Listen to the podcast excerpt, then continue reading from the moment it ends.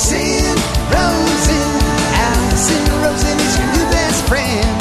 Alison, Alison, with her good times never end.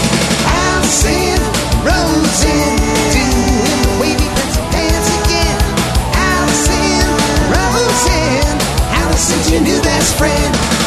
Hey everyone, hi, hello. Welcome to another episode of Alison Rosen is your new best friend. I'm sitting here with my friend Phil Rosenthal, who was last on the show 2015. A lot has happened since then. Wow. Yeah, w- in 2015 you were on and uh, I'll have what Phil's having on PBS was just about to launch. Oh boy. And now you're back with uh, season two of a different but similar show now on Netflix called Somebody Feed Phil. Yeah. So a lot to get into. Let's just start with the theme song, which will be stuck in my head till I shuffle off this mortal coil. Possibly it'll follow me into the next realm. I Let's don't hope. know. but by the way, it's funny you say that because I was just listening as your theme song played, and I think it's so catchy and so great. And I was going to ask you, uh, don't you think it's important? I do. Don't you think it's fun? Like it I love it. people right away. Yeah. I think people look like like if you like the show Friends. Mm-hmm. That theme song was so catchy and great. It was part, I think, of the appeal of the show. Right. And I think a theme song can do that. And I like that. Yours is kind of a throwback. It is. Mine is kind of a throwback. Yes, Right? it makes it it evokes um a sitcom from Yes. the I don't know what era, seventies, I'm eighties, going to say the 90s, maybe. nineties. Okay, Uh, but it's Lake Street Dive, and they're a Mm. great, great band. Um, I recommend them to people if you can get some of their albums. That Rachel Price, who sings the lead vocal, she can sing anything. They met at New England Conservatory of Music. They came from disparate musical backgrounds, but what they had in common was they all love pop music. I love and it. And so their albums are phenomenal. And now they wrote a song for me, very specific song, like yours is for you. I couldn't be happier. I have it in my head. I wake up in the morning singing my own song. Is that sick? I like it. Can you sing it for the listeners who are unfamiliar? Uh, happy, hungry man traveling all across the sea and the land. He's trying to understand uh, the art of pasta, pork, chicken, and lamb. it's so funny. Uh, uh, he will run to you. He will fly to you. He will sing for you. He will dance for you. He will laugh with you. He'll cry for you. There's just one thing he asks in return. Will somebody, somebody feed Phil? Somebody feed him now. And then if you go to the end, if you make it that far, the end credits have the rest of the song with more lyrics. Yes. Netflix. Netflix always wants to get you off it. Yes, But but push the button and listen. I will. I They will. said to me, you know, you should only put the theme song on one episode, the first episode, because we want people to binge watch and you know, they don't like having that opening. I said, "Wait, whoa, whoa. I got the greatest band Mm. to do the I want the song. People like the song. Is that why there's been a move away from theme songs? Because, like, Yes. you know, have they you want you to they I, for some reason they want you to binge. have you seen Marvelous Mrs. Maisel? I have. Um, that I think that has no theme song, right? On the possible. end credits, it does, but Well, it just like just throws up the title, and then there you Yes. are in the episode, being The- charmed. on Raymond, sometimes we cut the theme song for time because Mm-hmm. we were in a time constraint. But on Netflix you, and Amazon, you don't have a time constraint, so why not have it? So, so they said, okay, you can have the theme song, but we're going to have a little button for people to push skip intro. I said, okay. that, that was the big threat Well, I never pressed skip intro. because it's good. I If you I have like a lousy theme theme song, if you have right. a you know late, laborious, boring song, but this is catchy and and fun. Just I like- think it, it boosts the show hundred percent. it makes the show. makes the show. yes, so The even show if you is hate made me, come for the music. That's right. Like Orange is the New Black, I enjoy the theme song. Yes. Even if I binge watch that show, which is typically if I watch it, I watch a few episodes in a row, I don't fast forward through that song. I forgot the song. What is it? It's um I think it's called Animals by Regina Spektor. Oh, old song. I think she wrote it for the show Oh, really? actually. Yeah. But it's like a good rock song. Excellent. So, somebody feed Phil. Here we go. Explain how you got from uh I'll have what Phil's having to Yeah. somebody feed Phil because I know there Very was a easy. Was it very easy? Easy explanation. Oh, okay, yeah. But I mean, the actual process was not that easy, right? No, two years. Yeah. Yes. Oh, look how old I am now. That's terrible. Two, these are prime years of my life No, gone. it's, it's like you've been president. What happened? Because they age real fast. Don't say- I'm just kidding. Can't- you can't say don't. president anymore. Um, uh, I, I called something a, a, I called something a shithole the other day, and I'm like, I can't even say. He ruined shithole for us. He's you can't even say that anymore, right? You can't say you it. can't you can't say shithole. You can, not that I said tremendous before, but I'm certainly not saying it now. Huge. Pussy. That listen, one of the greats. Yeah. you Can't say it anymore. uh, yeah. So what what what happened? they what was didn't. PBS didn't pick up the show. It's that simple, right? It's no. no I can't. I can't say why. I can't say anybody did anything wrong. Mhm. They just didn't. But then it was a legal baloney trying to get it over to Netflix. Netflix wanted it, and it was just all this legal crap. The name got changed. That's for about it. reasons. Yes. Also, Netflix likes to rebrand. They want to br- not rebrand, brand Mm-hmm. their stuff, original content, because they carried. Uh, I'll have what Phil's having on the channel, but only in the U.S. Mhm. Now they pushed a button last Friday, and somebody feed Phil is is on in every country on the earth. Oh yeah. Six episodes at, at once. Right. It's unbelievable. I'm getting I'm getting, you know, people are texting me, tweeting me from around the world. It's so exciting. It really is. So what's different? The title, the fact that we shoot in 4K now, ultra high definition, so everything looks gorgeous in the show except for one thing. And then and then uh the theme song. That's the difference. Otherwise it's pretty much the same, I think you'll see. When did you shoot uh somebody feed Phil? This past year.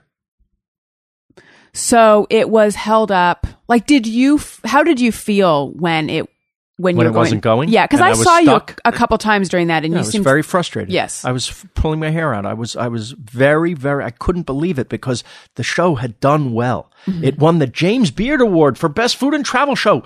This is not my field, right. right? and to have that, it was such a like. I this is going well, but this happens in life. We think we have ups and downs, and we thought that this was, you know, here we go. We're going to Mm-hmm. get to do this now, and then we're not. And then I, I'm waiting and waiting and waiting, and Netflix, you know, I'm not I'm not disparaging them in any way, but they don't need to rush. they have a million shows.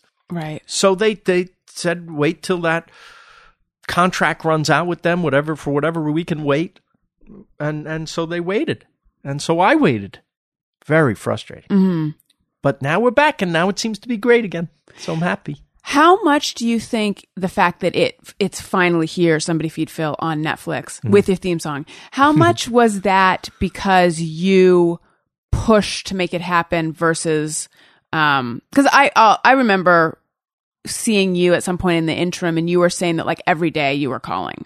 Oh yeah. You have to. That well that's my question. That's How- the lesson. okay. I figure we knock our heads against the wall trying to get a job, let's say, any job in the field we've chosen. Why not knock your head against the wall? This is what I learned after all this. Why not knock your head against the wall for the thing you would love to do more than anything in life? Why not? Mm-hmm. If you're going to put it all out there anyway, at the end of the day, do you really want to have spent that much time and effort into a thing? Yeah, at least I'm making a living. No. Why not shoot high? Right. Aim high. This thing, I think by any standards in the world, is the best job. the best job that anyone could ever hope for. Right. Originally it was titled Lucky Bastard, right? That was what my brother first said when I said we got this show on the PBS show. What do you mean? They're going to let you go around the world and eat? Yes. What are you going to call the show? The Lucky Bastard? And we couldn't, but that is the name of our production company. Right. Yes. So, yes, I'm a lucky bastard. I'm, the, I'm, I'm not going to tell you that I'm not lucky. I'm very lucky. But I will also say I pursued this. I wanted to do this. This thing combines everything I love about show business, right? Making a show, being on location. It utilizes whatever abilities I have in writing and directing and producing, even performing, right? If you can call it that. Uh, and then and then it combines everything I love in life: family, friends, food, travel, laughs, all together. So for me, this is like, wow, what a second act I get to have. this is a good. This is a good thing. I want it to continue. I have other ideas for other shows and other books and even movies and podcasts and whatever else. But if I could do this the rest of my life, hello, I'm here. Does it feel like you're um I'm going to attach words to it and you tell me if these are the wrong words. But does Yeah. it feel like you're calling more than Raymond did? It is the promise, in a way, that I made to myself as a little kid that I would have a show. right? Because when we're kids, we don't know that there's writing and directing and producing. I was watching the Honeymooners reruns as a kid and falling in love with them, with Art Carney and Jackie Gleason and everyone else who made me laugh on TV uh, and in movies. And, and that's what I pursued. I, I studied theater in school. Mm-hmm. I thought I was going to be a character actor, a funny guy. That's all I wanted to be. I thought maybe Saturday Night Live would be where I ended up. Mm-hmm. Didn't happen. I couldn't even get an agent in New York. I didn't have the stomach for acting, for the business. Right.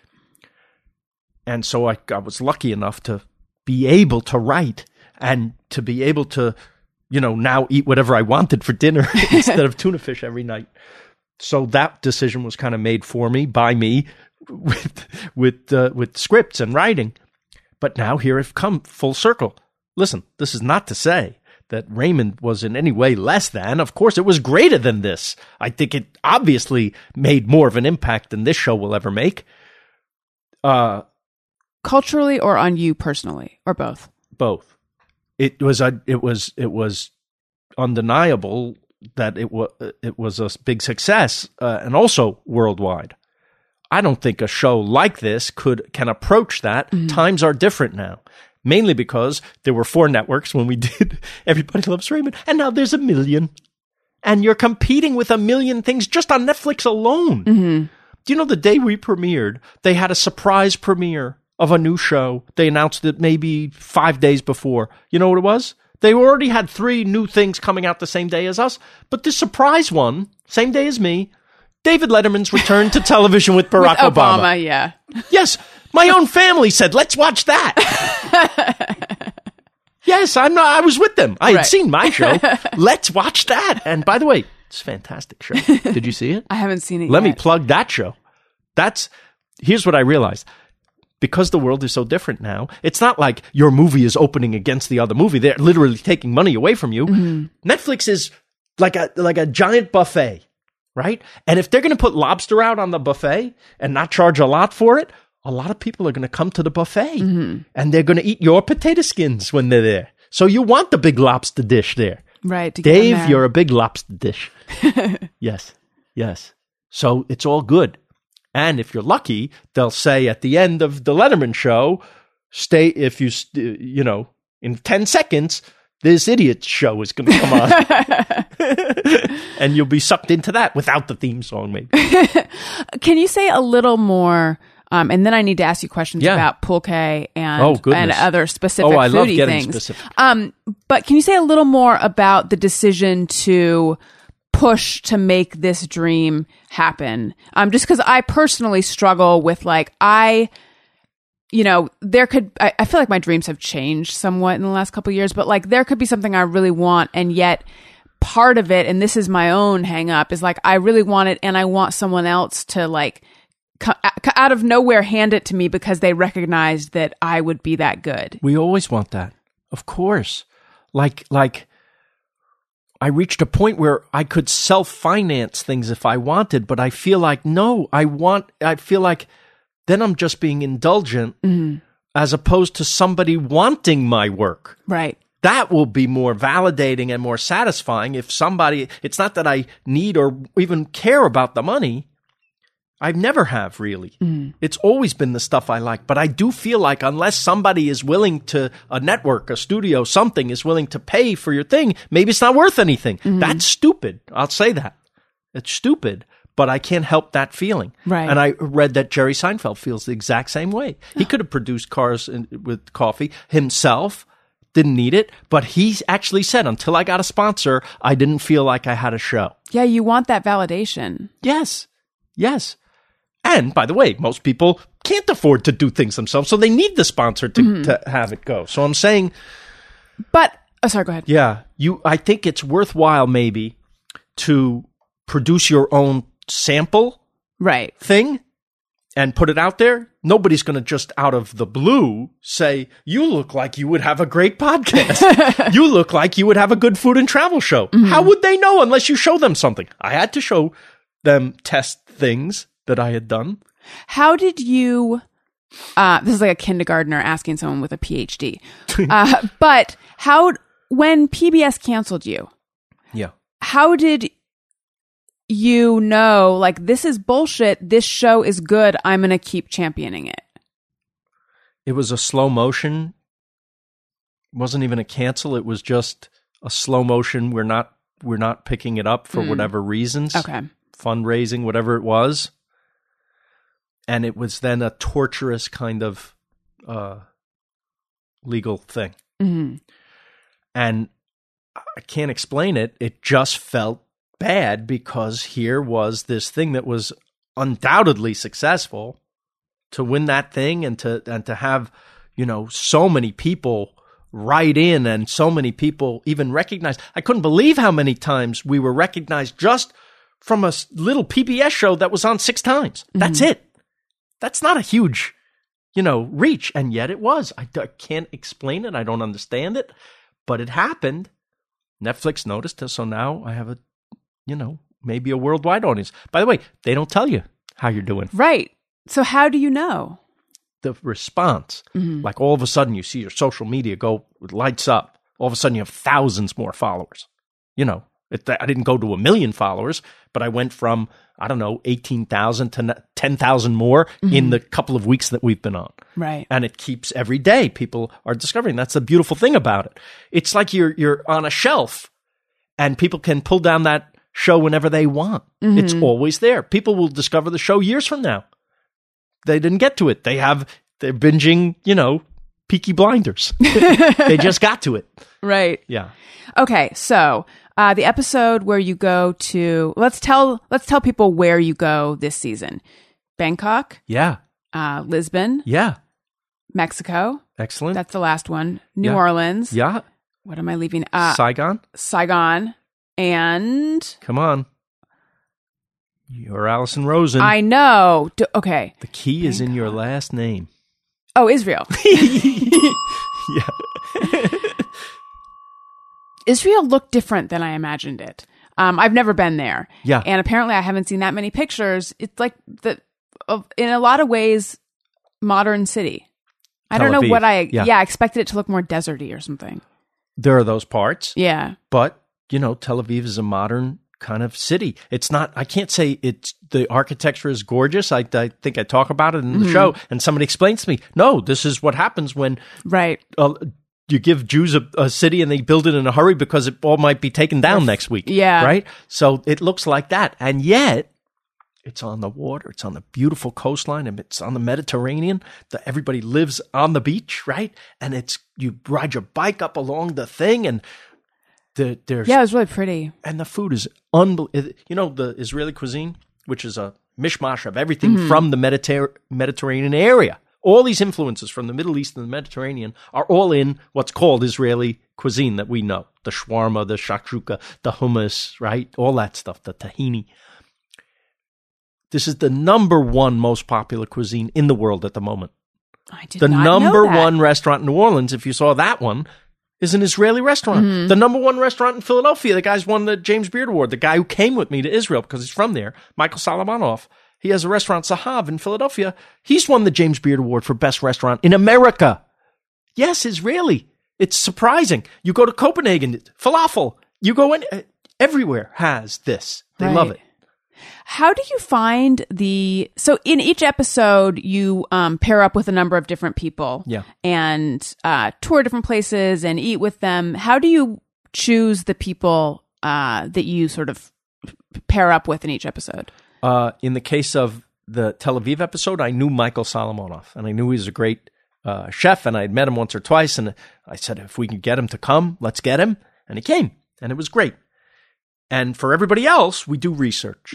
We we ha- we ha- we get tape on them. Maybe they, they'll do a Skype interview with one of our producers, and we'll see if they're you know they, I let them look at it. I don't want to see. I don't want to meet them until I meet them. Oh, interesting. Yes, I want it to be a real reaction, a real, and we either get along, or we don't get along, whatever it is. That he's either stiff, or he's great, or she's wonderful, or or or I'm terrible with them, whatever it is, mm-hmm. But I want the show to be real. I don't want it to be. There's nothing scripted when you see it. Any every interaction is is completely real. Every reaction is real.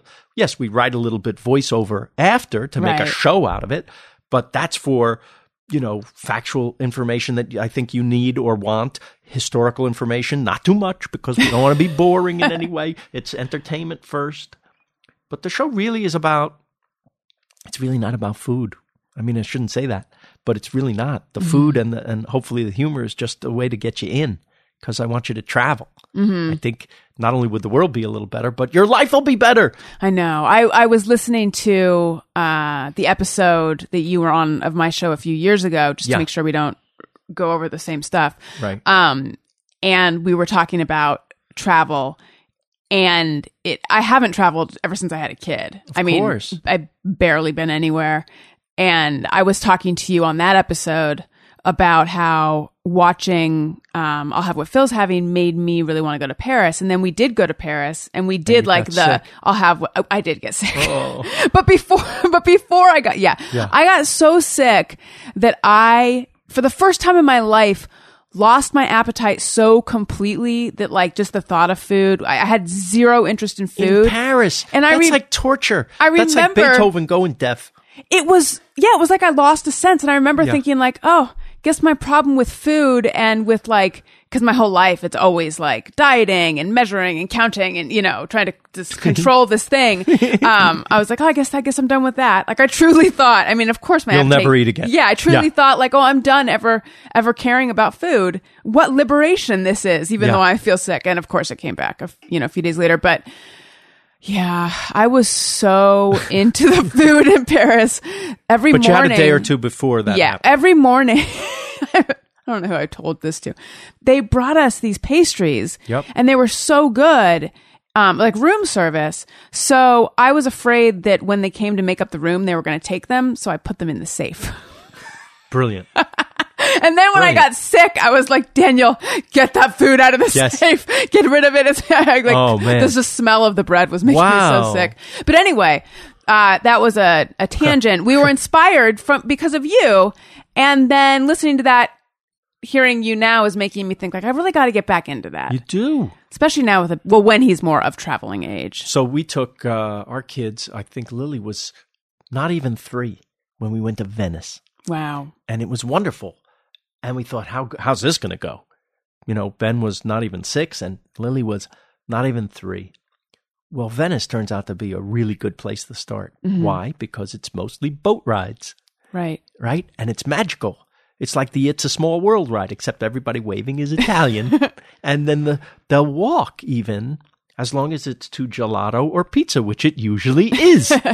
and it's just this charming, wonderful place. There's two sections that are very crowded, obviously. Mm-hmm. The Piazza San Marco you've seen and the Rialto. So between nine and five, maybe you don't go to those places. There's plenty of other places to have a great time and even secluded, quiet places where the kids can run around the piazza and not you don't you don't even have to worry that the, they're going to fall in the water because there's not water in these particular places Right. parks, beautiful. I mean, stuff. I can't recommend Italy enough. Very kid friendly, Italy. A lot of Europe is kid friendly, actually. Mm-hmm. All right. Very good place to start. We'll do it. Yes, do it. Do it. We've been wanting to go to. Italy. Portugal. Oh my God. Did you see the Lisbon show? Yes. I've never been to Portugal, um, but I've always wanted to go. Okay, so I'm here to say this is Portugal is not the New Jersey of Spain. It's it's its own fantastic place and I thought maybe it's not a top tier European city. We're talking about Paris, Barcelona, Venice, right? That's the first places you should visit in Europe, but Lisbon is incredibly beautiful. The food is amazing. The the water, it's uh, just uh, I can't recommend it enough. I can't wait to go back. Was was Lisbon where you were eating um right on the water and there Yep. was no railing? Yep. So Maybe you don't take the kid there.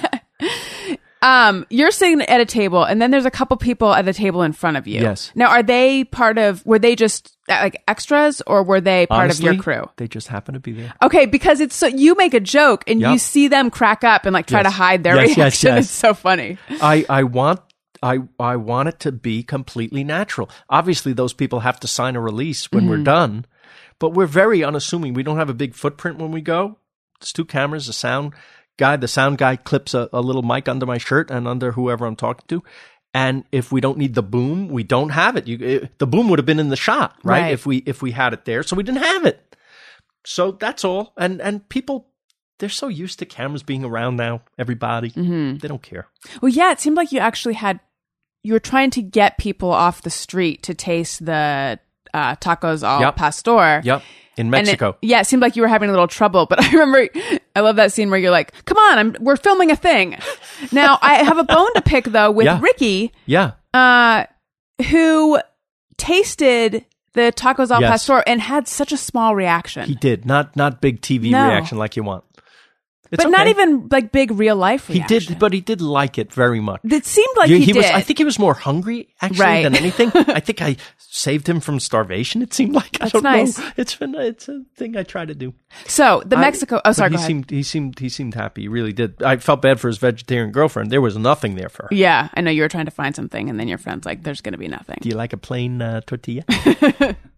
Um. Okay, so the Mexico episode is the one I watched most recently. Hence my questions from that episode. yeah, You taste something called pulque. right. What does which is uh, an alcohol that they drank in Mexico Ancient before times. beer, Yes. and also what the bread is made with. Right. One here's here's what's in my head before I drink it or taste it, and this affects, I think, the taste. Mm-hmm. It's such an ancient uh, uh, alcoholic beverage. Do you know how the fermentation process starts with pulque? I don't know how it starts with anything really. Well, pulque it starts with spit. Oh my god! That's right. So good luck with that. So you knew? ugh. That's in my head. Yeah. It was not nearly as terrible as you would think that was, and because it's becomes alcohol, I of course understand that, That I'm not going to be off, drinking yeah. spit. But Still. that word is still in your head, hmm and you know I get and, uh, one of the funniest things is I give my brother a taste, and he gives the real reaction. that to me is comedy. Yeah. That his face was hilarious because he really thought it was disgusting. I thought it was not great, but it wasn't nearly as bad as the word spit would have you believe. Did it? What was it on the order of? Like vodka or something No. with more way more No. flavor? Uh, a very odd flavor, I have to say. I I should be able to describe these things, right? Given my job, I don't. I can't describe it. It's a Bitter, very odd. sour, It's more soury, sour-y, soury. fermenty, Okay, I kind of get the idea. weird. And how it doesn't taste like anything else. It really doesn't. It's odd. Phil, where do you come down? This is I'm going to ask the tough question. Where do you come down on umami? Because I'm convinced there is. It's not real. I think it is real. I All think right. it's uh I think it's because when I start listing the things that it's found in, you'll say, "Oh yeah, there is some connection with these things." Uh roasted tomatoes, uh roasted mushrooms, parmesan cheese, meat. They have a sa- it's it's it's what we think of as savory Mm-hmm. okay? Savory. It's this thing, they call it the fifth taste. It was discovered in Japan by a scientist in the 1950s. And it's the salt, sweet, bitter, sour, but there's also this other flavor. Somebody else said that there's now a flavor, maybe a sixth flavor of fat. But that's more of a mouthfeel, I think, than a, than a flavor. Yeah. I think that there's umami in fat, meaning that savoriness of it Mm-hmm. and a little saltiness too. There's other things too. I forget what they are. Anchovies, I think, have an umami. Uh, so there's a there there's a real savory is the only word I can use to describe it. All right. but how is that different than salty? It's not necessarily salty. If you've ever had meat without salt on it, it still has a savoriness. Does that make sense? That actually does. All right. Yeah. You've, I uh, apologize for my prior comments. You to have the to umami apologize to Mr. in- Umami in, uh, in industry. Japan. Yeah. Uh, I think I briefly was going to make umami is not real a campaign of mine, and I will back away now. The, the umami burger, the original umami burger, uh, was was five, I think, different umami laden ingredients in one burger, which made it really special. hmm Yeah. I never had that. Because it, it, it the other thing it does is it becomes this thing you crave, hmm which is which is an odd thing. It's almost psychological. Right. Why do I want more of that? right. Uh, it's not just salt and fat; it's something else. It's umami. Yeah. But I'm still resisting it. Today So- on science and. And the volcanic stone that they use to make the tortillas that they Yes. drop in water and then the water How about that? cold water and the water heats up. Yeah, what Wow. what was that? That's a it's a, not a it's a, ca- type of calcium. I got to watch again. I forget things, but it's this ancient stone, kind of a limestone thing mm-hmm. And that has a chemical reaction. When you drop it in water, it starts to break down, and it makes the water hot, and it releases minerals into the water. And the ancient Aztecs were subsisting on this. It kept them alive. Just the corn flour and Mm-hmm. this water with this stone in it. it just seems ingenious. Like why are we Yes. not bathing in this? Right. I mean, maybe it actually Maybe would not be you. good for your Yeah, skin. I Yeah. don't know. But man, that tortilla that you see them hand make there, that's the single best tortilla I, I ever had. know. I could almost taste it through the screen. I mean, not really, but I felt jealous because I'm like, I bet that tastes so good. It it's so tastes fresh. like someone made corn on the cob and just rolled it out, and it's super fresh and Mm-hmm. the greatest thing ever. Really, there's something to be said for preserving these heirloom, what they call heirloom uh, uh, seeds, right? Ancient seeds that haven't been touched by Monsanto Mm-hmm. or or ruined by overprocessing or or kind of uh, uh, crossbred to produce nice color Right. in a tomato, and Right. so that what they forgot in the tomato is the flavor. it looks beautiful. Every tomato now looks gorgeous. Mm-hmm. Tastes like nothing. But also, um, I've heard that foods are engineered to have like a strong flavor at the beginning that goes away quickly. I remember hearing, watching some documentary about the way that orange seeds had been tinkered with. Huh. Um, and that the flavor that they were going for was like a big burst of flavor that then, forget, I don't know, like what's the decay? I think that they had some term that I think was an audio term also. Like the flavor decays really fast and then you want to keep eating it. Well, I know they do that. With, I think with chips. Mm-hmm. I mean, there's a whole science of how they're. They, they- I mean, it's almost evil Right. how th- they hook you. They don't want to make it. They don't want to give it too much flavor because if you had too much flavor in your chip, You feel satisfied. you would feel satisfied sooner. Whereas you you there's an initial flavor and you keep chasing it by Right. pounding down the whole bag. Right. It is evil. It's evil. It's it's it's as evil as cigarettes. It really is. Yeah. I I would guess that as many people, if not more, are getting sick from being obese and the health issues that come with that from eating crap than cigarettes at the moment. I, yeah. I was going to say these days, I, I think you're absolutely right. Yeah. So you, um, spent the early part of your career around comedy people and Yeah. actors mostly. And now you still spend a lot of time with them, but, um, you spend a lot of time with chefs, Yeah. cooks. Yeah. Um, what's the difference in working with each group of people? Oh, that's a good question. A lot of chefs are are just as uh, artistically minded and even egotistical, and and for good reason about what they do, and they work really really hard. Uh, I can't generalize because I meet people that are the sweetest, nicest human beings. Uh, Nancy Silverton comes to mind. There's nobody better at what she does than her. If anybody has a right to walk around with her nose in the air, it's her. She's like a goddess. She everything she touches is they call her the queen of delicious.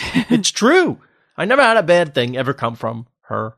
Right? There's a uh, she just opening a pizza, another type of pizza place in Highland Park, I think today, uh, called uh, Triple Beam Pizza, which is Roman style pizza, meaning it's on big flat focaccia, like like three yards long, Mm-hmm. and you look at it and you say, "Cut me off that much," and then they weigh it, Oh, and wow. you pay by weight, like in Rome, Oh, that's cool. and it's really good. So she's doing that. She never stops. She's great, but her personality is just someone you want to be your best friend. And then you meet chefs that are really super stuck up and not very nice and yell at everybody and have zero personality. But guess what? They're all they're everyone is everywhere. It's not that makes a, the difference between a chef and a comedian. I don't know. I mean, comedians also I could describe the same way, right? The sweetest people and the horrible people. Okay, so so wait, um when I first I was a journalist for years and when I first started uh started writing professionally, I would I interviewed musicians mostly. Yeah. It was musicians and then I would do general stuff and then back to musicians. And I remember and and I remember Could you generalize? I could generalize mus- the to me what I noticed being some differences between musicians and actors. Yeah. Um, actors were usually much more fastidious personality wise, and musicians were more improvisational and gregarious and kind of loose. Interesting. So you don't have any generalizations like that between food world people and Comedy people? yeah, you don't have to. I think that that I'm going to say chefs would be more fastidious. They have to be. They have to get, you know, they they call it a mise en place, meaning the the the workstation. Mm-hmm. Everything, the spices, the, the the stuff that they need to perform what they do has to be in order. Whereas a comedian could get up at four in the afternoon, scribble some crap down on a napkin, and get up and say it Right. right? And not shower. you know, I guess it, it- the the the profession dictates a little bit of how you're going to be. Right. Well, speaking of personal grooming, Uh oh, actually, I feel like that's not the best segue. what are you doing with that razor? Oh my God, Right. See, it wasn't the right segue. she's going to come after me. It wasn't the right segue. What I should have said is, you know what you would really help you see the matter clearly? Yes. Hubble contact lenses. Oh, it's an ad. I didn't know. No, this is just it's I didn't know you. just something I wanted to to. this. I- It's just something I wanted to share with you. Sell me, Alison. and the sell listeners. me. No, I'm not. I'm open. I want to, but to sell me a new thing that you like. All right, Phil. Yes? Are you tired of overpaying for uncomfortable contact lenses? Boy, am I. Do you overwear your contact lenses to save money? I mean, you don't, but you probably know some people who I, do. I can bet what the feeling is. yeah, it's uncomfortable. Yes. itchy, Yes, red eyes. and also just the like. What does that do for your sense of self? I think you're irritable the rest of the day. I think you are. What if I told you that you can get a fresh pair of lenses for every single day for less? 60 contacts for $30. I would have paid three times as much You don't need to. for that. Do the math. It's a dollar a day. This is half the price of other brands. Go to HubbleContacts.com and get your first two weeks free. These are quality daily lenses for half the price of the other guys. Hubble sells directly to you so they can offer contacts for half the price. Uh, no more overpaying, no more overwearing. Featured in Vogue, GQ, TechCrunch, Mashable, Alison Rosen is your new best friend. Uh, Alan Moss, who used to be a regular on this show, huge fan, said that they're really um, thin, so you barely even feel them. Look, I've been blessed with perfect vision, so I don't know, but I could imagine a thin contact lens would feel better than some kind of giant hubcap in Why my eyeball. Why do you eyeball. want a Coke bottle in your eye? Right. Go to HubbleContacts.com to get your first two weeks of lenses for free. That's 15 pairs of lenses for free. You really can't beat this deal. Hubble is offering my listeners two weeks of free contacts. So go to HubbleContacts.com and get 2020 vision for half the price. That's H-U-B-B-L-E E contacts.com. I love a deal, and this deal is so good that I don't need these things. I'm buying them. Man, I really do sell well. okay. So We're Here's back. a broad. We're back. Here's a broad question. Um, on the last episode, you were talking about how important travel is to you, Mm-hmm. And uh, how important a good meal is, and that maybe your parents didn't understand the value of a good meal at the beginning because it's like, but but why spend that much on a meal? It's going to be you know you Gone. can't save That's you can't right. save it. Um, so then I was thinking about this idea of collecting experiences or collecting memories That's right. being something that really d- does stay with you for a long time. Do you have a favorite experience or favorite memory? I have lots of them. I think the most mind expanding thing we can do in life is travel. I remember my first trip to Europe, right? I was 23 and I had no money and I got a DHL courier job. Did we talk about this before? We did, but that's okay because not everyone will But have the heard. feeling, the Yeah. feeling. Uh, I'll be brief. It was a free flight over to Zurich, I think. And once I was there, you you gave them your luggage tags, DHL. Their stuff went as your excess baggage, and then you were free to go. They- you didn't get paid at all. You got you got the flight, coach class flight to Zurich. Two weeks later, you're going to come back. The two weeks in between is your time. You could they could never do something like that now, right? Or do but they? the equivalent is the ninety nine dollar flight to oh, right. No, but I just know? mean in terms of like, here, take this package across the country. I guess they don't do that anymore. Probably but not. it used to be. Now they're as big as FedEx, I would imagine. Yeah. They don't need to do that. But that when they were starting in the, this the early '80s, that's how it went. And they needed, you know, people without real jobs and kids who had time to go and do this. They just needed a warm body in the seat Mm-hmm. to give the luggage tags on the other side. So I did it on on uh, my my roommate who had the connection. He did it on a Tuesday, and then he waited there for me. I came on a Wednesday into the train to Paris. Now we don't have money. We have maybe two three hundred dollars. We're staying in hostels. We're staying in bed and breakfast uh, pensiones, and we're staying on friends of friends couches. And I have to tell you, best experience of my life because my mind was blown. I never traveled anywhere. But that first trip that you take, and I'm talking to young people out there, you don't, you literally don't know what you're missing. And and for older people, come on. Um, my whole show exists to get you off the couch. I think the world would be better if you did that. Maybe we wouldn't be in the position we are today if more people traveled and got a little bit of someone else's experience. But beyond that, selfishly, for you, your life will be better. I remember walking down the streets in Paris and thinking, holy God, I've never had this feeling, this appreciation of the day, mm-hmm. of the glorious day, of the tree on the sidewalk, of the, of the, the, the way the architecture is, the way the thing. And I remember f- actually thinking, what if I could take some of that feeling home with me? I have to remember to take this feeling of enjoyment and joy and, and love of where I am home with me. And I did. And that stayed with me. I'd walk down the street in New York and say, Hey, that tree where on the block that I live is pretty great too. hey, that park. Hey, that piece of pizza. We have great things too. It awakens an appreciation for life. That's that's the best thing I can say. Travel awakens an appreciation for life. And you owe yourself that. We're only here for a little while. I think mm-hmm. it's a one way street. Come on. Yeah, I also say you're never going to be as young as you are right now. I remember climbing up this giant thing in the Amalfi Coast to this trail. They call it the Trail of the Gods. It's, like a thousand feet up. You gotta you gotta uh, uh, climb like uh, forty five minutes worth of steps. It's hard. I did it a couple of years ago. I remember. Thank God, my legs still work. right? Because in a couple of years, who knows? You could fall down. By the way, that's my health tip for people over forty. Don't fall down. Let's say a young person said to you, um, I've managed to scrape enough money to take a scrape together enough money to take a trip. Mm-hmm. It's going to have to last me for a long time. I haven't traveled much. Mm-hmm. Where should I go? Like where would you recommend someone starts if they want if they want to um, up their appreciation for life? Well, uh, if you don't have a lot of money, you're going to take the shortest flight possible, right? Because that that, and I think you know maybe if you're on the West Coast, maybe you go to Asia. Mm-hmm. It's cheap there. I had one of the best dishes I've ever had in my life in Chiang Mai, Thailand. It was a bowl of coconut curry soup. It's called khao soi. It's got big piece of chicken in it, beautiful pasta, all kinds of pickled mustard greens and onions and shallots and chilies and cilantro, and then crispy noodles on the top. This bowl would feed three people.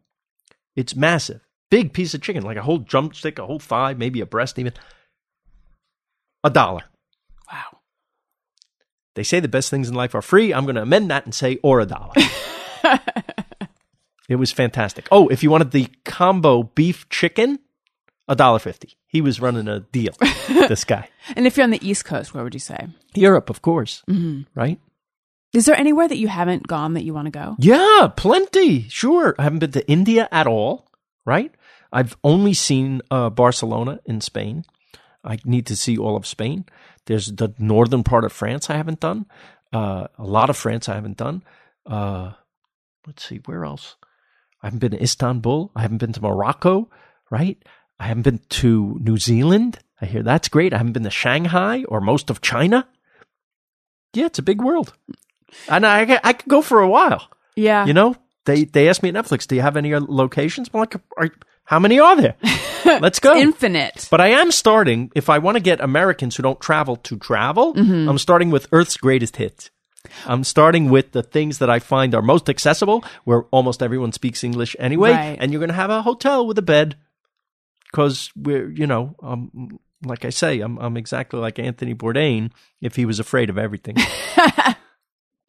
Uh, what was the best thing you ate on this season and your least favorite? that dish I just described is certainly up there. Mm-hmm. That that bowl of khao soi. And now I come home to LA. It's so great to live in LA because we do have such diversity and I've actually found really good versions of that. Some not as good. Now I have a frame of reference. I'm, I'm mm-hmm. going for that feeling of what it felt like in Chiang Mai, Thailand. And there's there's even what can I plug it? Yes, please. There's a place called Khao Soi Thai in Studio City. It's called Khao Soi get the khao soi there. It's really good. It's really close to what I had. Is that spelled like cow soy? No, it's spelled K H A O and then S O I. Also in Thailand, I had this crab omelet. I don't know if you saw that, but mm. that was awesome. The worst thing I have to say was in Mexico City. I think if you just saw that, I, I, my friend Bill Esparza, who's from here and he knows all about tacos and all about many, many, many varieties of Mexican cuisine. So he was great to take. He says, We're going to this market. Uh, I'm going to give you three tacos. I'm not going to tell you what's in them. And I don't like this game. I really don't. I don't like surprises that involve meat. but Right. I took a bite. I don't know what I was thinking. The monkey never learns. I took a big bite out of the first one. It was awful. And it was awful. It was it was a cow's udder. You hmm. can't even they don't even sell that in America. Right. I think for good reason. It's it. I I, I don't know. I- I'm going to say this now. It's going to turn you off. Should I say it? Please. I think now when he told me it was cow's udder, the the what I was tasting was maybe a little old milk in that udder. Oh God. Okay, Well, that's probably what udder would taste like. It'd be I'm- real milk infused. I'm helping uh, people with their diets today. It's Is there like the whole teat in the udder? oh god, let's hope not. It was, it was. I only had one bite, so I don't know what I. What was the texture? kind of kind of rubbery, uddery. Ugh. I actually thought If you had known, would you not? Not I have would, had a bite. Honestly, I would have but been uh, because when you think of it, if you forget the milk part, which Mm-hmm. is disgusting, uh why it seems like soft meat. Like why? How bad could it be? right. Turns out pretty bad. and then and then the next one, I took a smaller bite because oh, now I'm getting smart. Maybe take a not as big a bite of Mm-hmm. Right. the next one, and that was gross too. I thought for me, this is all personal taste and what we're used to. Listen, they drink pulque. They like think you know everybody likes a thing that we don't. Uh, people eat bugs around the world. Right. I'm not into it very have you much. have you tried bugs? yes, yes. How were, were they nutty, like they say? Uh, in Mexico City, there was a sauce that that they had crushed uh, ants Ugh. in the sauce. Yes, disgusting. It sounds right. Yes. I have to say that it provided a saltiness that was different than salt. This is this is. It was not gross. again. It really was not. The idea is gross, Mhm. right? There's a difference. Yes, the old milk taste in the udder truly is gross to me. Not to Bill Esparza. He likes it. Right. Maybe it doesn't taste that way to him. Maybe it's the idea in my head the I know, moment I heard udder. And maybe it's the idea of ants that you're going to hate it no matter what because we can't get over that. Mm-hmm. But I have to say, keeping an open mind, which I try to do, it was not bad. Now, am I seeking out ants every meal? No. But it was interesting. And I want to tell people that the tasting is its own reward. The search for the delicious thing is fun and, and great because if you don't taste it, how are you going to know if it's good? What's the worst that happens? I don't like it. Right? I didn't like the udder. I didn't have to take another bite. I didn't do it.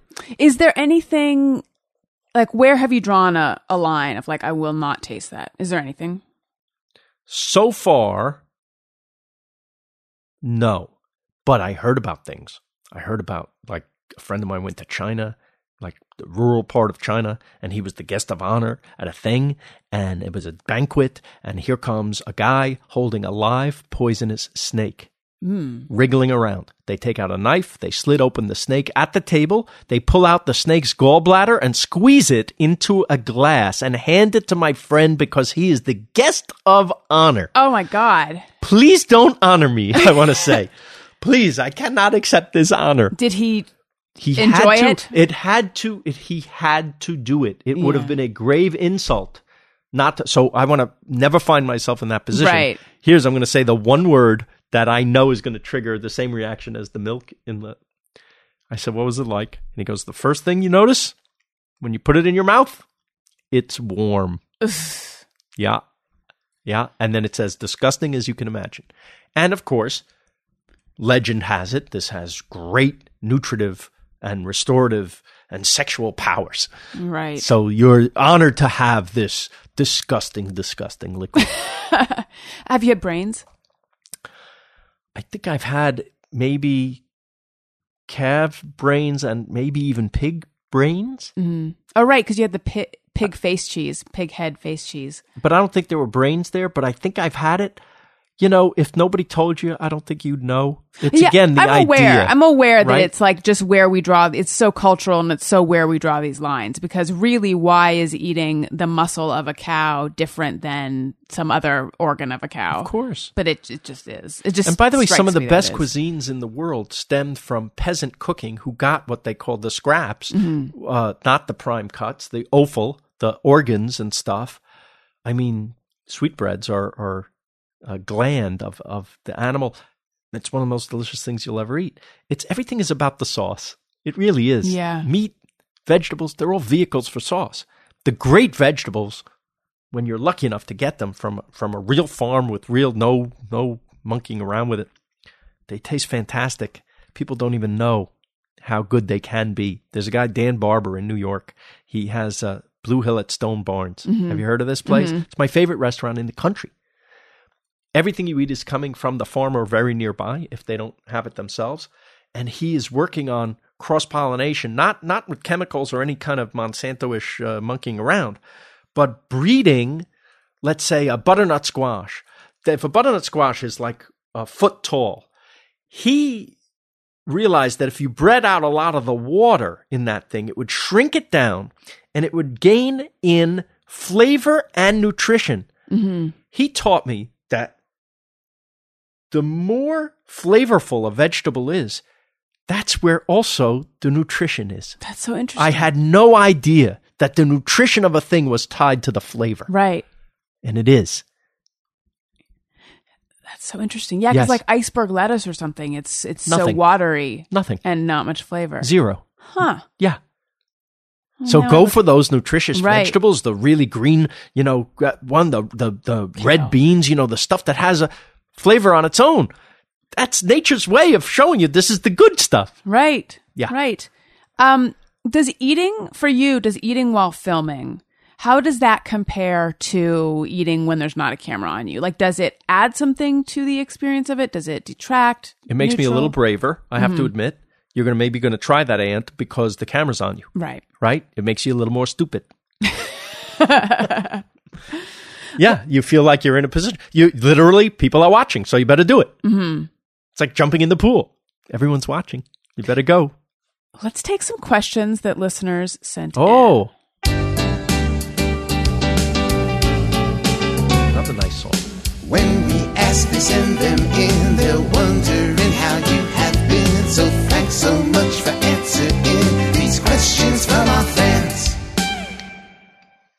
All right. Shira Myers would like to know margarita pizza, tomatoes baked on or added on after? Baked on.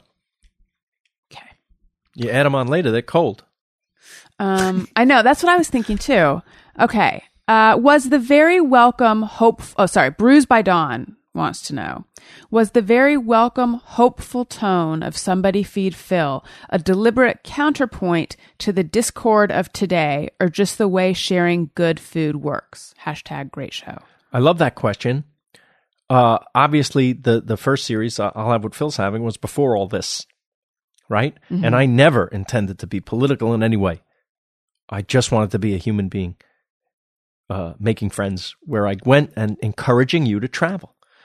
All of a sudden, the embracing of other people and other cultures is somehow a political statement. I'm some pinko liberal because I like people and Right. eating with them.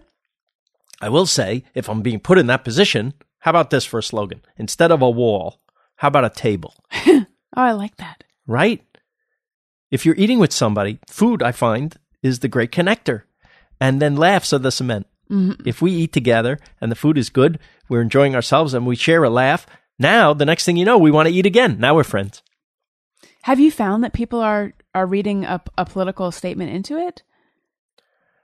I think you can't help it. I get a lot of uh, m- mail and, and a lot of uh, how do you say it when somebody's tweeting at you or, or I get tweets and I get uh, Instagram messages and Facebook messages who are saying what a nice respite this is from you know. And I, I will say this: that everywhere I go, this is a generalization. I find that people are much better and nicer than their governments. Mm. It's not just us. Amy Christensen says, You seem delightfully happy. What does it take to upset you? Oh. Listen, I'm a person. Everything. it's everything. Every, any slight, anything, you know, I can, uh, any, any not nice thing, any time you have to be inconvenienced, anytime you're not comfortable, anytime. Yes, I'm, I, I never want to lose sight of the fact that I'm incredibly lucky, so that tempers it a bit. Uh, I don't get too upset, but I get upset. I get and annoyed and stupidly annoyed. You would say, "What are you? What are you reacting like that for?" Yes, because deep down I'm a child like everybody else, and and everybody has, you know. Yes, I'm in a bad mood. I don't put the bad mood on television. Are you, Who would, wants to see that? would you consider yourself a malcontent? Oh, no. Depressive? I can get depressed, sure. Mhm. Yeah. Anxious? Yeah. I'm a worrier. Mhm. I worry a lot. I wish I didn't. Like, I, if I have a script assignment or if I have to write something, I worry, worry, worry about it. For some people, they love writing. Not me. I'm, I'm, I'm the opposite. Mm-hmm. To me, it's like, oh God, homework again. And will it be any good? And I worry. And then I think maybe the quality of a lot of things in our lives would be better if people worried about them a little more. yeah. You- Maybe you're just doing the lion's share worrying because other know. people aren't aren't doing it enough. I wish I didn't. I don't like the feeling. It's not mm-hmm. like, oh, good, I get to worry now. No. Right. But you, well, actually, one of the questions I think I worry about how the show's doing because I, I don't know. I think it's terrible not to know how it's how the thing that you worked years on, Right. and now is out there. How's it going? We can't tell you. That's yeah, that's like a mind fuck. Excuse But my language. but I'm getting beautiful response. It may be you know. 100 people. I don't know how many people are watching. in a way, it actually almost is there a way that it's liberating that like the only way you can measure if you're doing well is by people's reaction. Is by people's reaction. Well, what I'm saying is that I'm getting wonderful reaction. That's what I'm saying. Meaning, as it. opposed to if you were actually getting numbers, is there Yeah. some like in a way is it liberating to you to not get the? I, I'm I'm guessing it's not. I'm guessing you would like the numbers. Here's what I would like. Yeah. Both. hmm I want a lot of people really liking it. Yes, of course. Yes. Who wouldn't want that? Uh, okay.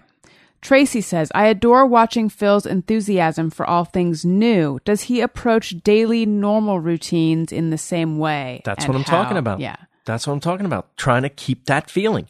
Now, am I happy about every single thing? ever? No. But I do enjoy if I know that there's a place that makes a fantastic sandwich and I'm going to get to have that sandwich. I don't want it every day, Mm-hmm. but once a week for a while, I think I can do it and really look forward to it. What happens if you go there and you get your favorite sandwich Mm-hmm. and it just wasn't? They didn't. They just messed it up. I may not be back. I John- might give him if I if I've loved, loved, loved it. I give him one more chance. Maybe even talk to them. Ask a question. Right. Not mean. Not like what the hell did you do to my? Uh, Is there anything different about this today? Is there something? I feel something right? I was tasting pizza yesterday at this place that's about to open, and it was great. But I said, "Did you put salt on here?"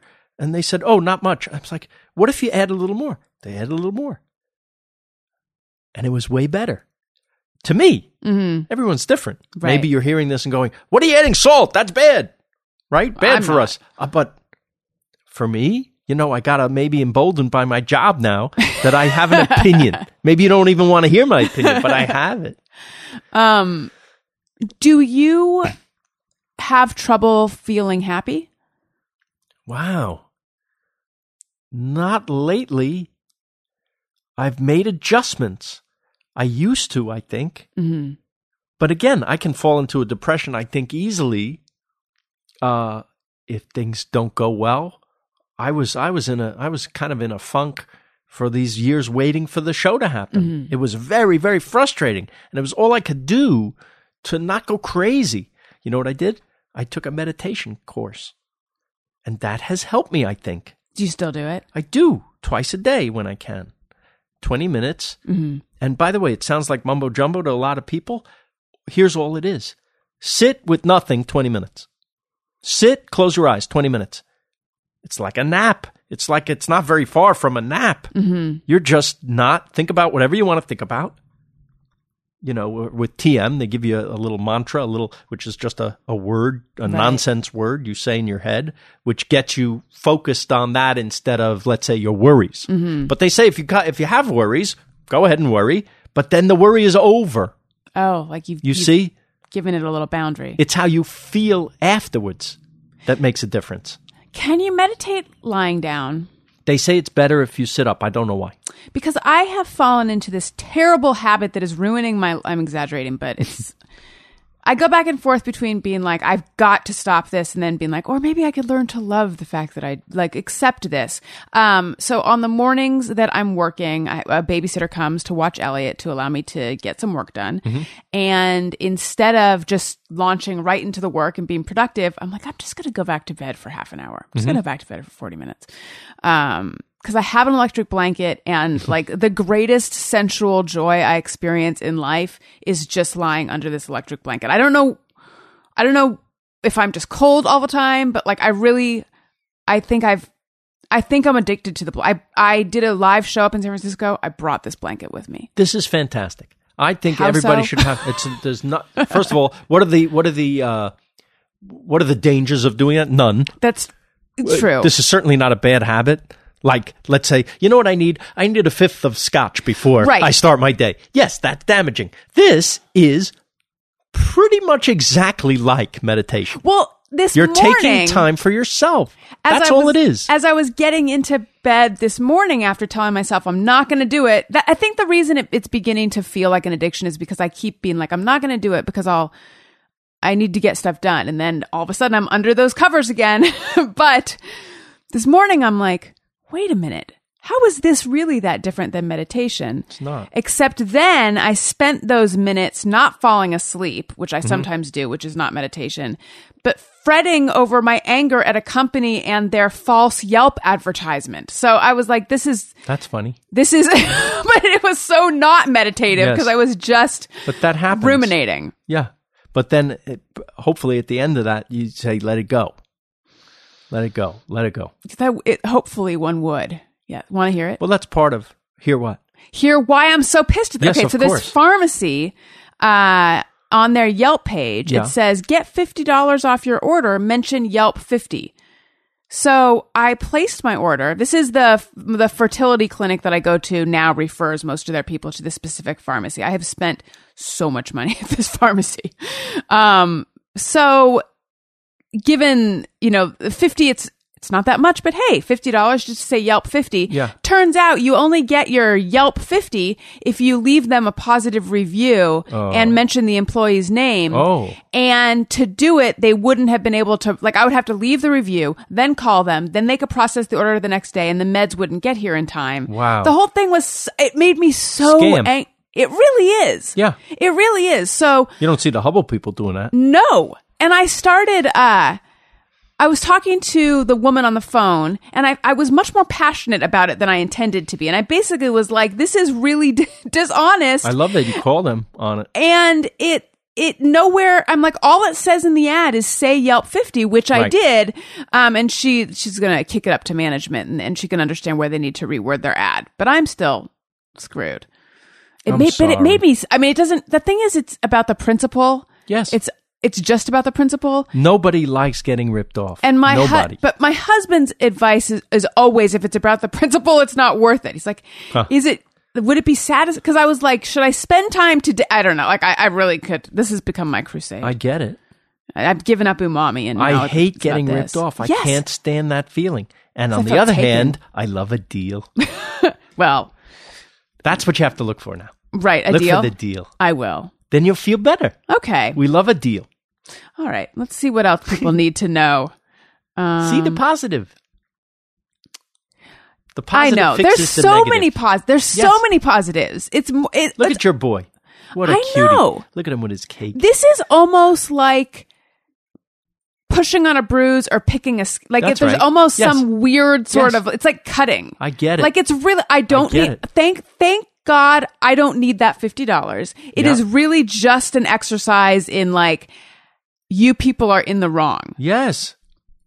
there's You're just the person to call them on it. more i like a If only you had a platform where you could humiliate them. I know. And yet, I'm such a coward that I'm not saying their name because I You don't just want. said it. no, I, I didn't. Didn't you say Yelp 50? Isn't it? No, Yelp? Yelp 50, but I didn't say the name of the pharmacy. Oh. Why don't you say it? I don't know. I'm like afraid that they'll be mad at me and then mess with my meds. Go somewhere else. Yeah, You don't have to do it today. You think I know. Call me when you're ready. it's three. I'll cheer you on. It's three initials, you guys, and they're based in Encino and Westwood. I think we can guess what the three initials name is. Can you? Oh, it's no. It's not a big chain. Oh. It's not like CVS or something. Oh, thank God you said that because Yeah, no. CVS I like. That's where I get that's where I get my non specialty pharmacy stuff. well maybe you go there for this too. If only they had this kind of stuff. This is all fertility related stuff. Go to- Michael Galano. Go to Mexico. I know. Michael Galano says, "Will you eat dog or cat?" no, who does that? No. I know there are cultures that do it and they're fine with it. I'm not fine with it. Yes, I'm a hypocrite. Resist says, "Would he mind discussing always quit again? I think it's such an under it's such underappreciated advice, When and I go- wish I was better at it." When I go to colleges and speak to the kids, I give them this advice. Always quit. it, it sounds counterintuitive, but it means something. It doesn't mean always quit because, oh, this water is room temperature and I wanted it cold. It means you work on something as hard as you can, and you're, yes, you're collaborating, and yes, you're trying to right the ship as best you can. You try to get it back on track. But if you can't, and your work is being compromised beyond where you feel comfortable, you must quit because that's all we have is our name. Your name is going on something.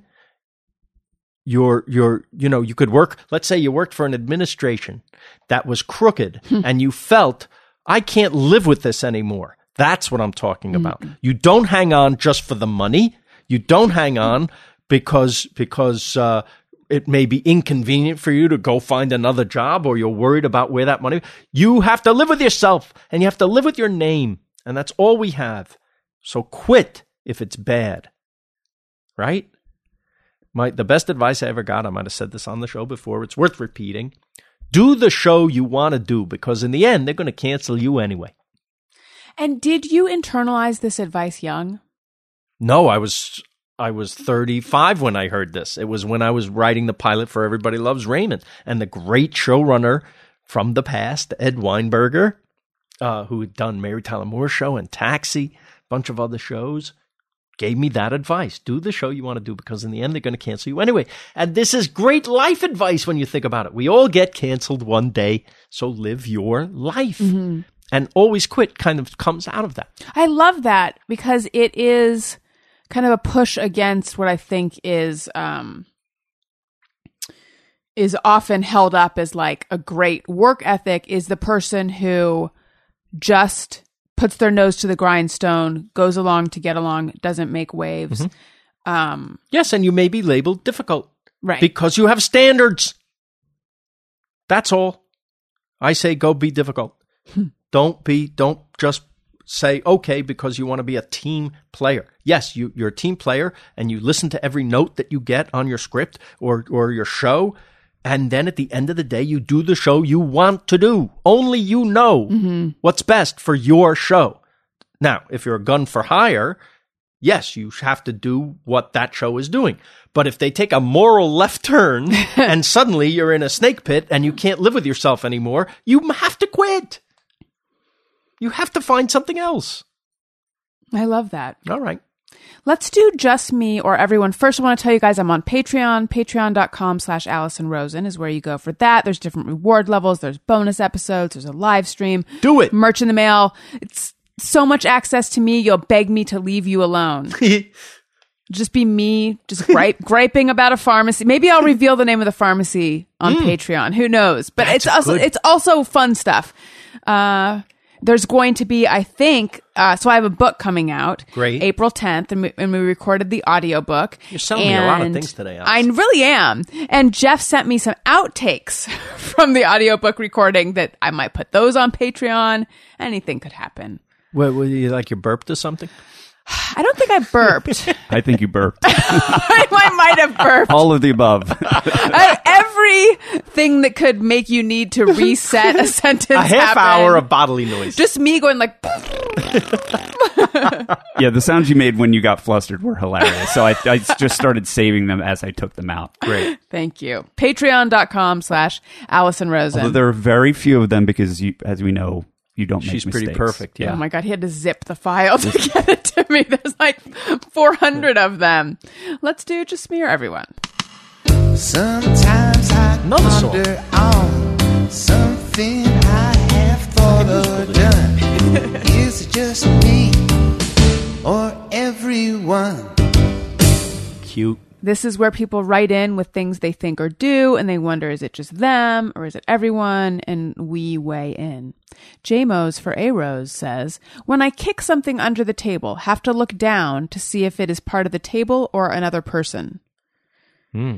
I don't always, but sometimes I'll like rest my foot on what I think is part of the table, and then I will suddenly get nervous that I'm playing footsie with someone that is not who I don't who would I sh- like would not be comfortable doing that with if I'm you know at a restaurant or something.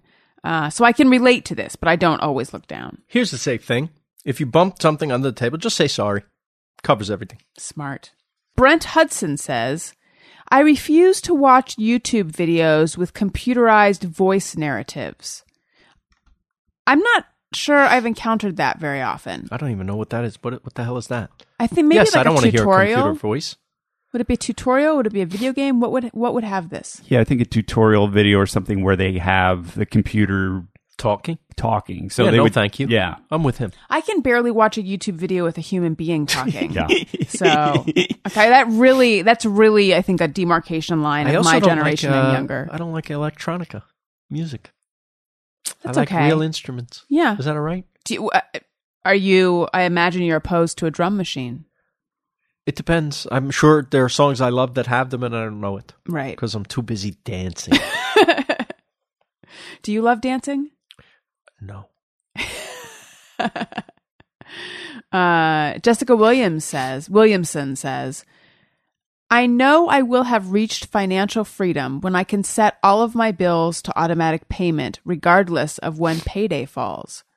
You know what's funny? I have. I, I have this fear of automatic payment. Just I don't and, and yet it would make my life so much easier if I just set Right. things to autopay. I think there there's a few things I have auto pay, like the DirecTV bill, maybe. Mm-hmm. Right. Right. The Yes, I think our cable is bill, autopay. Right? So that that kind of that kind of you know you're going to have it every month. Right. You don't want to be bothered yeah. with stopping what you're doing to write that check. Mhm. So that's it's convenient. See, and that frees you up to be creative. Yeah, that extra minute. but when that minute's up, I'm back to sitting on the couch with chips. right. If you were going to eat chips, what are your favorite? Oh, I love potato chips. That's it. like French fries and potato chips. I'm I'm I'm afraid I'm as bad as everybody. These this is my Achilles heel. Mm. I love it. Oh, that was a question. Yeah. Apologies to the person who sent in the question because I forget your name now. Um, because I'm not. I'm looking at, the questions, but I remember that you sent it in. Someone wanted to know what is your guilty pleasure food that like people in the cooking world would would uh, be would shake their head at. I guess potato chips are crap, right? You, I- uh, it's one of the worst things you can eat. French fries, they say, are one of the worst things. Right. But but I don't live in a world without French fries. I really don't. I'm doing it. I know. uh, Even if they told me, you know, you're going to get cancer, your life will be shortened by 20 years. I'm like, oh, Worth it. it's really, it's really a toss up. How do you feel about steak fries? Yeah, great. Really? It depends. I prefer I've had great fry. ones and bad ones. Yeah, maybe I just haven't had the right. Haven't had good ones. You from the East Coast or no? Uh, I'm from here, but I lived on the East Coast for nine years. You ever have Nathan's French fries? They're very I never did. They're they're kind of thick, but crinkle cut waffle Oh. fries. They're amazing. I'm on board. Shaylee says, when in a room with strangers, like the waiting room at a doctor's office, I look around and wonder who would pair up with whom if the world ended and we were the only survivors. I don't, but I feel like that's a good way to make time pass. I do look around though and do a fair amount of eavesdropping. nice. Uh, I guess there's the game of who who would you want to be with, I not not pairing up other people. That's very that's very socially minded, Right. For her to, to she's she should run for president. Yeah. She's got her eye on everyone else. I'm thinking like, who would I like in here? right. I do a version of this that Phil might appreciate or Yes. hate, Yes. where when you're waiting for an airplane, you do that thing where you look at the people that are getting on the same plane as you. Yes. And then I go through them and I sort of play the game of, well, if our plane crashed on a tropical island, Yeah. which one of these would I like to be with? Wow. And rank them. And then, and then I say, if this plane crashed in the Andes Mountains yeah. and there was no food, Who would you eat? who would I eat? In which order? And then I see if there's any overlap. And then I also, if I have enough time, I'll look at them and say, which one do I think would eat me? Or try My to eat me? God. Alison, we should talk when he's not here. really, this is like, wow, you're busy. You're a busy beaver on that plane, Yeah. aren't you? You, he's got his lists. I know. Now, d- yeah, is there, is there I feel like he's looking evidence? at me. He's looking at me and he sees a drumstick like in the cartoon. right. Question, Jeff. Mm-hmm. What qualities are you looking for in the person that you would eat? Is it Well- physical fitness, No, because that person might be too stringy. sinewy, yeah. This is taking a very uncomfortable turn. Yeah. Wow. But but I still to be expect you fair, I've never eaten anyone. No, I know, but you're prepared. Yeah. But I'm just saying, like, what are because if you see someone who's really overweight, like that, you're not going to be drawn to that, Right. I imagine. Right. So you want someone that's you, you don't want someone you don't want someone that would be a game bird, somebody that would be a wild chicken in the world in the world because then they're too sinewy. so pick a celebrity that you'd love to eat. Jim Gaffigan. That How is interesting! hilarious. Because there's a little Because there's That is loves hilarious. meat By the way, didn't that come up really fast? yeah, like this is not the first time he's thought of it. That's sick in a way. Alison, see me in the other room. I, but I think he would appreciate that because he's so into eating yeah. that he looks tasty. This just came up on a show that I only recently got into. I mean, of course, I'd seen it before, but I had I had stopped watching The Bachelor because it's just just takes too long to get into it. Or it's so also, I thought. by the way, the end of civilization. in that too. Yeah. But all of it. But here I am Yes. watching it, and just last night, or at least last night on my DVR, a character.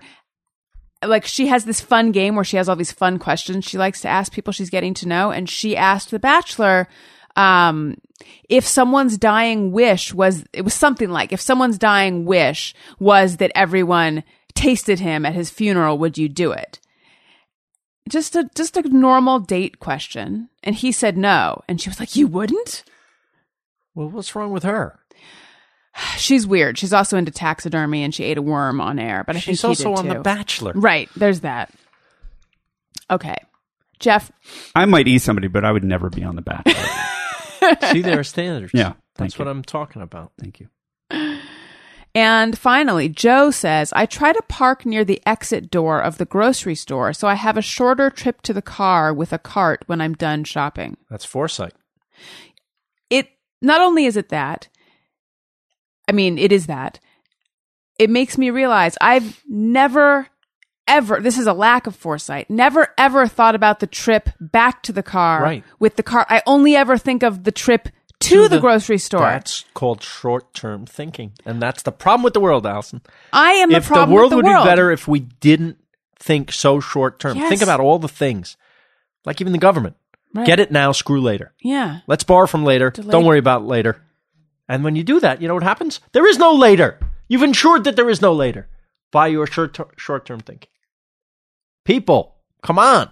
I know. Think about the parking near the exit, not the entrance. I need like I have played chess a number of times in my life, Yes. but I just don't love it because I don't want to have to think Yes. that many moves. Yes, it's ahead. hard. I guess that's the thing. Yes. I need It to takes challenge a my little brain more thought. Yeah. Yeah, that's it all. really does. I actually like to park near the the little corral where the cart goes Mm. back because then when you have to return the cart, boom, it's right there. That's the ultimate I long like that term one. thinking. If I get a spot right next to that little cart corral, I'm thrilled. I thought you were going to say, I like to park near the longest line of people because then I could decide who I want to eat. Yeah. but do you ever think because this is my anxious thought with that, like, oh, if I park right next to the corral, someone might accidentally run their car- cart into my car. You've seen my car, right? Phil Rosenthal, it was Oh. delightful having you back on the show. I love being here. It's very nice Thank to see you. you. It's so good to see And you, you? too. Don't eat me. Congratulations on the show. I'm so happy for you. I know that it was uh, a, a frustrating struggle at times, But now, but now it's great. very nice. Yeah. Tell everyone where they can go. Plug, plug, plug as only you can. Netflix is where the show is, Mm-hmm. right? Uh, um, Phil Rosenthal on Twitter, Phil dot Rosenthal on Instagram, something Phil Rosenthal on Facebook. I don't remember. Perfect. Jeff, where do we find you? You can find me on Facebook and Twitter at Colonel Jeff Fox. and follow me on Twitter at Alison Rosen. Go to AlisonRosen.com. I, I used to list all my social things. Now I'm just going to say go to AlisonRosen.com and you can get to everything from Oh. there. There's Instagram. It's Alison Rosen. I look, I'm plugging his Facebook. There's stuff to buy on my website, t-shirts, ringtones, etc. Thank you so much for being on the show, Phil. Congratulations on the show. Love seeing you. Listeners, thank you for listening. I love you. Goodbye. Hey, do you know about the Alison Rosen show? We had a good time, but now we gotta go. Yeah, Alison Rosen is your new best friend.